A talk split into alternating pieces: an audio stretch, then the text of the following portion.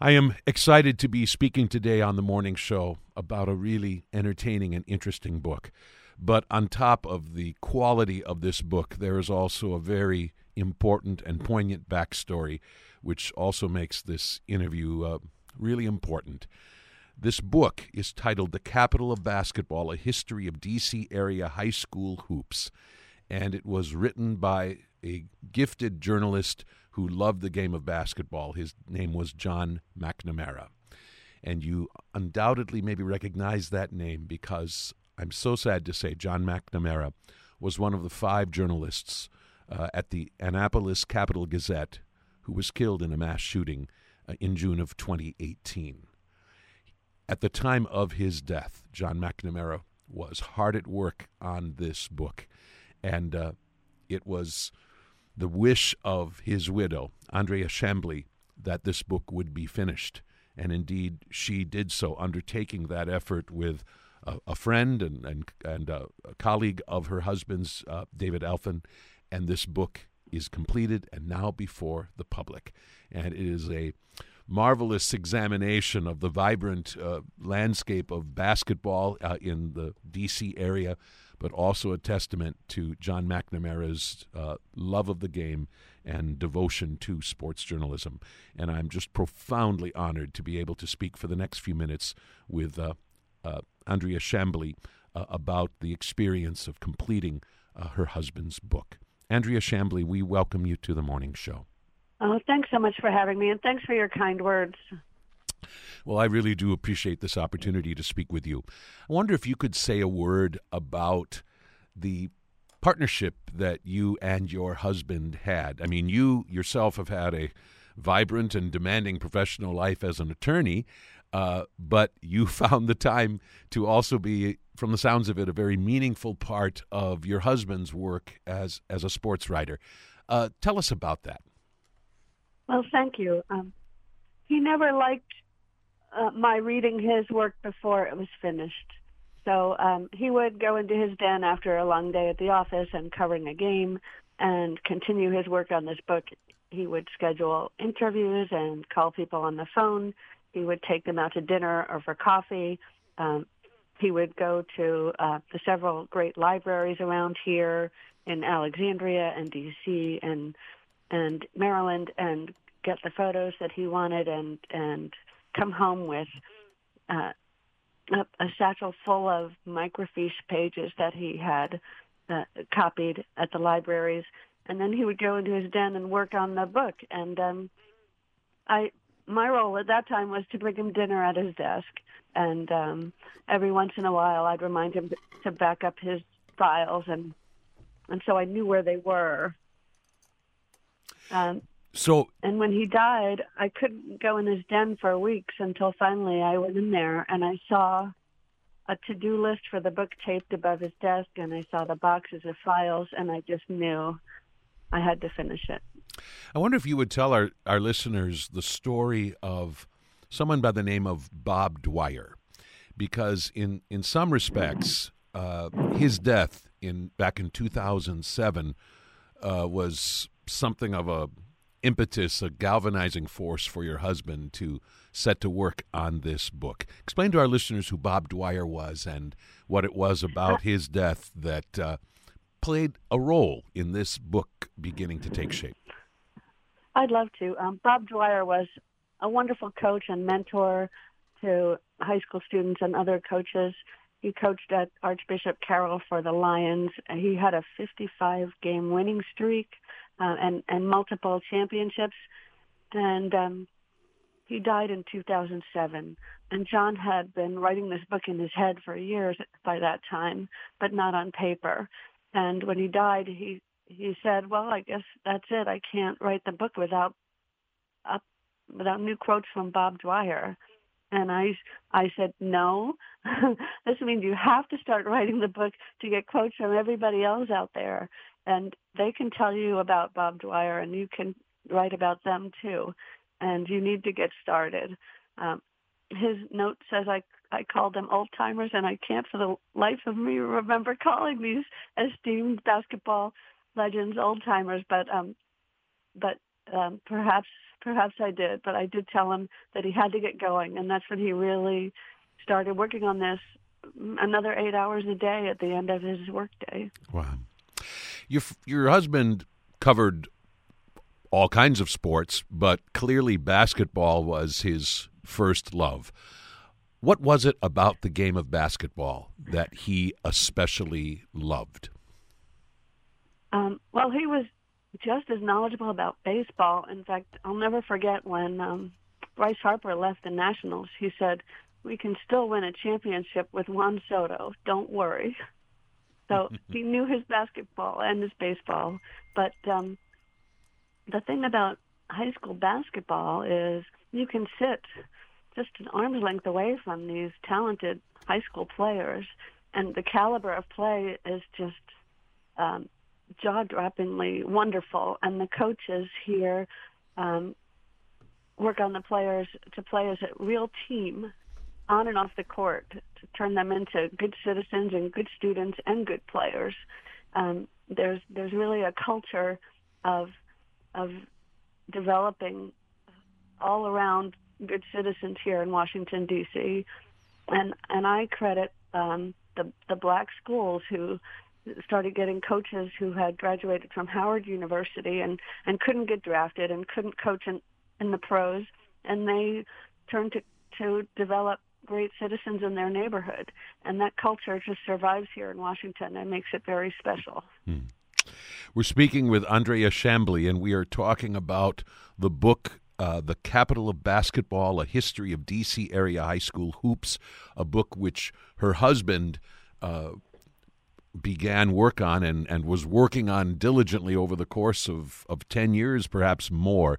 And uh, after his uh, tragic death, uh, one of five journalists killed in the mass shooting at the Annapolis Capital Gazette, uh, Andrea Chamblee, with the help of a good friend, uh, managed to complete this book, which has now been published by Georgetown University Press. Andre Chamblee, uh, you've already touched on the fact that you, after a, f- a few days, uh, maybe a weeks, had elapsed uh, since your your husband's death, that you finally found the courage to go into his den. Uh, were you going into the den specifically to look for this material, or just was it, in a sense, more of a just a a general visit to that place that was so important to him, that room? And uh, I, I guess part of what I'm asking is, how surprised were you to find all that you found there in terms of this book? Well, John was one of seven children, and he he asked me to respect his den as his quiet place that he hadn't had growing up, and his place to write. So I was happy to do that for him. Um, and for a couple of weeks after he died, I kept the door closed and I just shuddered when I walked by. But but I had his ashes in this beautiful urn in uh, in Maryland colors. It happened to be, um, although I didn't think of that when I got it, and I had to put it somewhere. And um, I thought I would put it in his den for for now and um, on the top of his bookshelf. So I went in there with with his ashes and found a place for it. And in front of his desk, I saw these three file boxes with with files by school and by year uh, from from 1900 to 1998. And he wanted to get up to 2000 when uh, Morgan Wootten was inducted into the Hall of Fame. So I, I looked at the files and I saw just how beautifully they were organized, and I saw the one little place that was incomplete.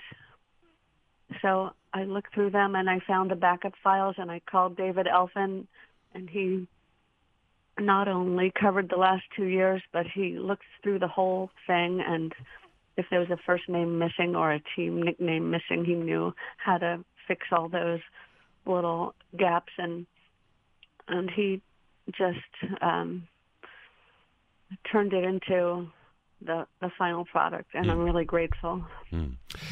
How much had your husband managed to write, or was it more that the materials were gathered and maybe an outline drawn up? I mean, had he managed to uh, begin the process of actually writing the book? Uh, yes, it was. It was on the brink of completion. He had already written out the full chapters for 1950 to 1998. And uh, he wanted to start in 1900 when the game came to Washington from Springfield, Massachusetts. And um, he had a really detailed outline, um, uh, noting when he wanted to use a quote. And then attached to that page, he had the copy of the microfiche with the quote in orange highlighter. So I really just had to assemble it. I didn't have to write it. Um, so for for 1900 to 1950, I, I assembled it from his outline and his attachments, and uh, and then it was finished. Hmm. One of the uh, stories I have read about is that among uh, the materials that your husband left behind was a, a huge treasure trove of photos. I think 178, none of them with captions, and the first time I read that, it didn't really hit me just what that meant. But then I started thinking about 178 photos and none of them having captions. And of course, they didn't have captions because your husband knew at a glance what all of these photos were. That's how thoroughly he understood uh, this this this whole landscape and culture. Uh, but what a task for you and David Elfin to try to make sense of these photos in order to include them in the book. Yeah, I I put them in a folder. Um, I, some of them were on his um, his computer, and a lot of them had been obtained from the libraries, and um, I I put them all together in a photo, and I started carrying them around with me. And whenever I saw David Elfin, I would ask him who they were. And um, there's another sports writer who wrote a book, Josh Barr, invited me over to his house and looked through them um, and then I ended up at Morgan Wootten's house in his living room, and he's looking through them and telling me who they were. Uh, although nobody could tell me, for example, what game it was necessarily. Oh, this is the 1956 game of Spingarn versus DeMatha, uh, um, for example, and that player had 23 points in that game and, and 10 rebounds. Um, Morgan Wootten was pretty close. Um, with all that, but um, but I had to end up once once I knew who the players were and what school it was, I could go to the library that has all the yearbooks and look at their yearbook and find the picture that had the the cut lines. Um, so with the government shutdown, you know, we're not allowed to work anywhere else during the shutdown. So I had nothing to do for six weeks but go back to the library and find each picture's caption. Wow. that is a labor of love. I understand that your fa- your uh, sorry that your husband uh, conducted some 150 interviews or more, uh, and uh, that is extraordinary as well. How, in what form did those interviews uh, survive? Were those interviews in which he had taken notes or made recordings? Well, he was a uh, an old school hand note journalist. He, he did use recordings um, when he had to, say at a press conference after a football game. But for interviews, he liked handwritten notes, and then he would come home and type them up. So I had the combination of the handwritten notes and what he typed up. Um, but at that point, he had put all his interviews in the chapter already. Um, but I did check and make sure they were, you know, he wasn't quoting an old interview and that it was his own interview. Um, but he didn't have that for the players from 1900 to 1950. But uh, but those I I found out I, there there weren't it wasn't able to get those at and this year. So, um, but they they were all incorporated into the book by mm-hmm. then. He was really on the brink of finishing it. Right. The book is interesting in that it includes some great basketball luminaries and names that would be familiar to just about anybody who's a true student of the game. But there are also some some names here that will not be well known to the general public uh, at all, and yet men whose whose stories are really important, such as one E. B. Henderson. Explain to our listeners why the name E. B. Henderson uh, is important in the capital of basketball? Well, he's one of my favorite characters in this story, and um, one of my favorite people in American history now. Um, he went up to Springfield, Massachusetts, and met with um, Dr. Naismith. Uh, Dr. Naismith's game was a nine-man game at that point. It was um, three on offense, three on defense, and three, I guess, in the middle. And um, and it was a passing-only game. And there was a um, a circus performer in D.C. Um, who brought this to the uh, gentlemen in the armory to keep them in shape during the winter months, and and E.B. Henderson brought this to the the African American schools uh, for the same reason, and um, they turned it into a five-man running game with passing. And DC was the first home of the of the fast break, uh, pugnacious defense, hard-hitting uh, basketball schools. And in fact, they used to play surrounded by chain link fences, and they were called cagers. And that was to keep the audience out, but it also was um, so that the defense could throw the player with the ball against the chain link fence and uh, get the ball jarred loose. Hmm. And we also had one of the first uh, referees in DC, and you can see why we needed that too. But but E.B. Henderson uh, changed the game. He um, he got his team uh, adopted by Howard University, and they became the official Howard team. And then he went on to strive to desegregate the game, and he probably wrote 3,000 letters and essays and a great book called The Negro in Sports. And um, and he ended up founding the first chapter of the NAACP. And uh, so he wasn't just a sports hero; he was a civil rights hero, and he never stopped his tireless work uh, for um, integration and and so that black kids and white kids could play each other together. Hmm. That story, in and of itself, makes it worth it to uh, to take this book in hand. We've already mentioned the name of Morgan Wootten, and uh, uh, I think it's important to say a, a, further word about just what an incredible coach he was at the high school level. Maybe one of the best high school coaches uh, of all time in any sport. Uh, just explain to our listeners what a towering figure he is, and and also the connection that, that your own father, John Mac, uh, your own husband, had with him. Uh, sure. Um, well, the book ends with Morgan Wootten's induction into the Hall of Fame um, as the first high school coach inducted into the Hall of Fame, um, and uh, he's expected to be a teacher uh, he ended up working for Coach Joe Gallagher at St. John's, and that was where my husband went to school. Um, Joe Gallagher had great teams, and my husband um, pretended he got over not making the team, but I'm not sure he ever did. um, and um, uh, Morgan coached for for Joe Gallagher for about two years, and then he was recognized as a great potential, and DeMatha hired Morgan. Um, he thought he was being hired as a teacher, and he still loves to teach, and, and he was teaching uh, when he got hired.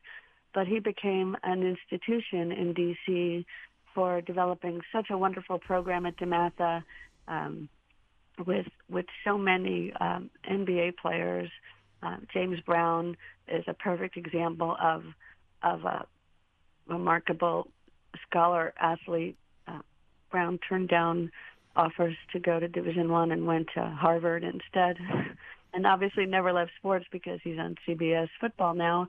Um, but but um, Morgan is such a generous, uh, wonderful man. Um, his son Joe is named for Joe Gallagher, and they always remained friends. Mm-hmm.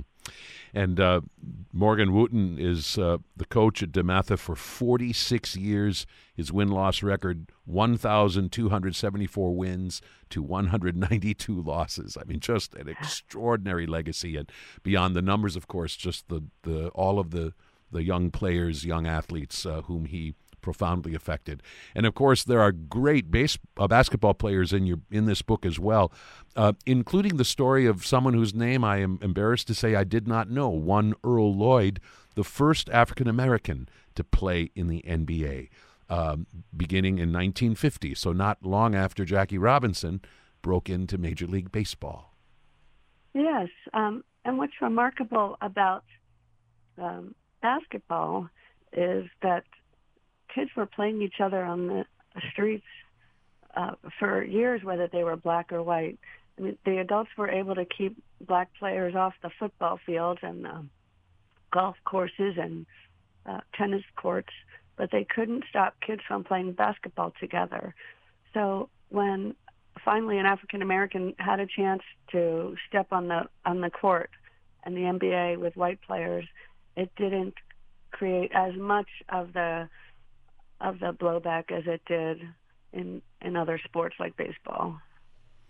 A great story, and of course, uh, some towering legends in uh, NBA history are part of this book as well, including probably most notably Elgin Baylor and Dave Bing, uh, two of the best uh, players to ever play in the NBA, and uh, both coming from the same high school uh, in the Washington D.C. area. Uh, yeah, I think that's the um, most productive basketball high school, Spingarn, if I Spingarn, if I remember correctly. Yes. Um, that they did. Uh, that that school produced um, some remarkable human beings. I mean, not just players, but remarkable human beings. Hmm. And that's what I like about this story. I love basketball. I covered it when I went to high school for my county paper, and um, and in my county, the caliber wasn't quite so uh, high as it is um, in in the other nearby counties in Maryland and D.C. But I I love the sport, but I also love the the history of of the contributions these people made on and off the court. Hmm. So this book, your husband's final book, uh, was completed with again the help of, of David Elfin, has now been published and, and so on.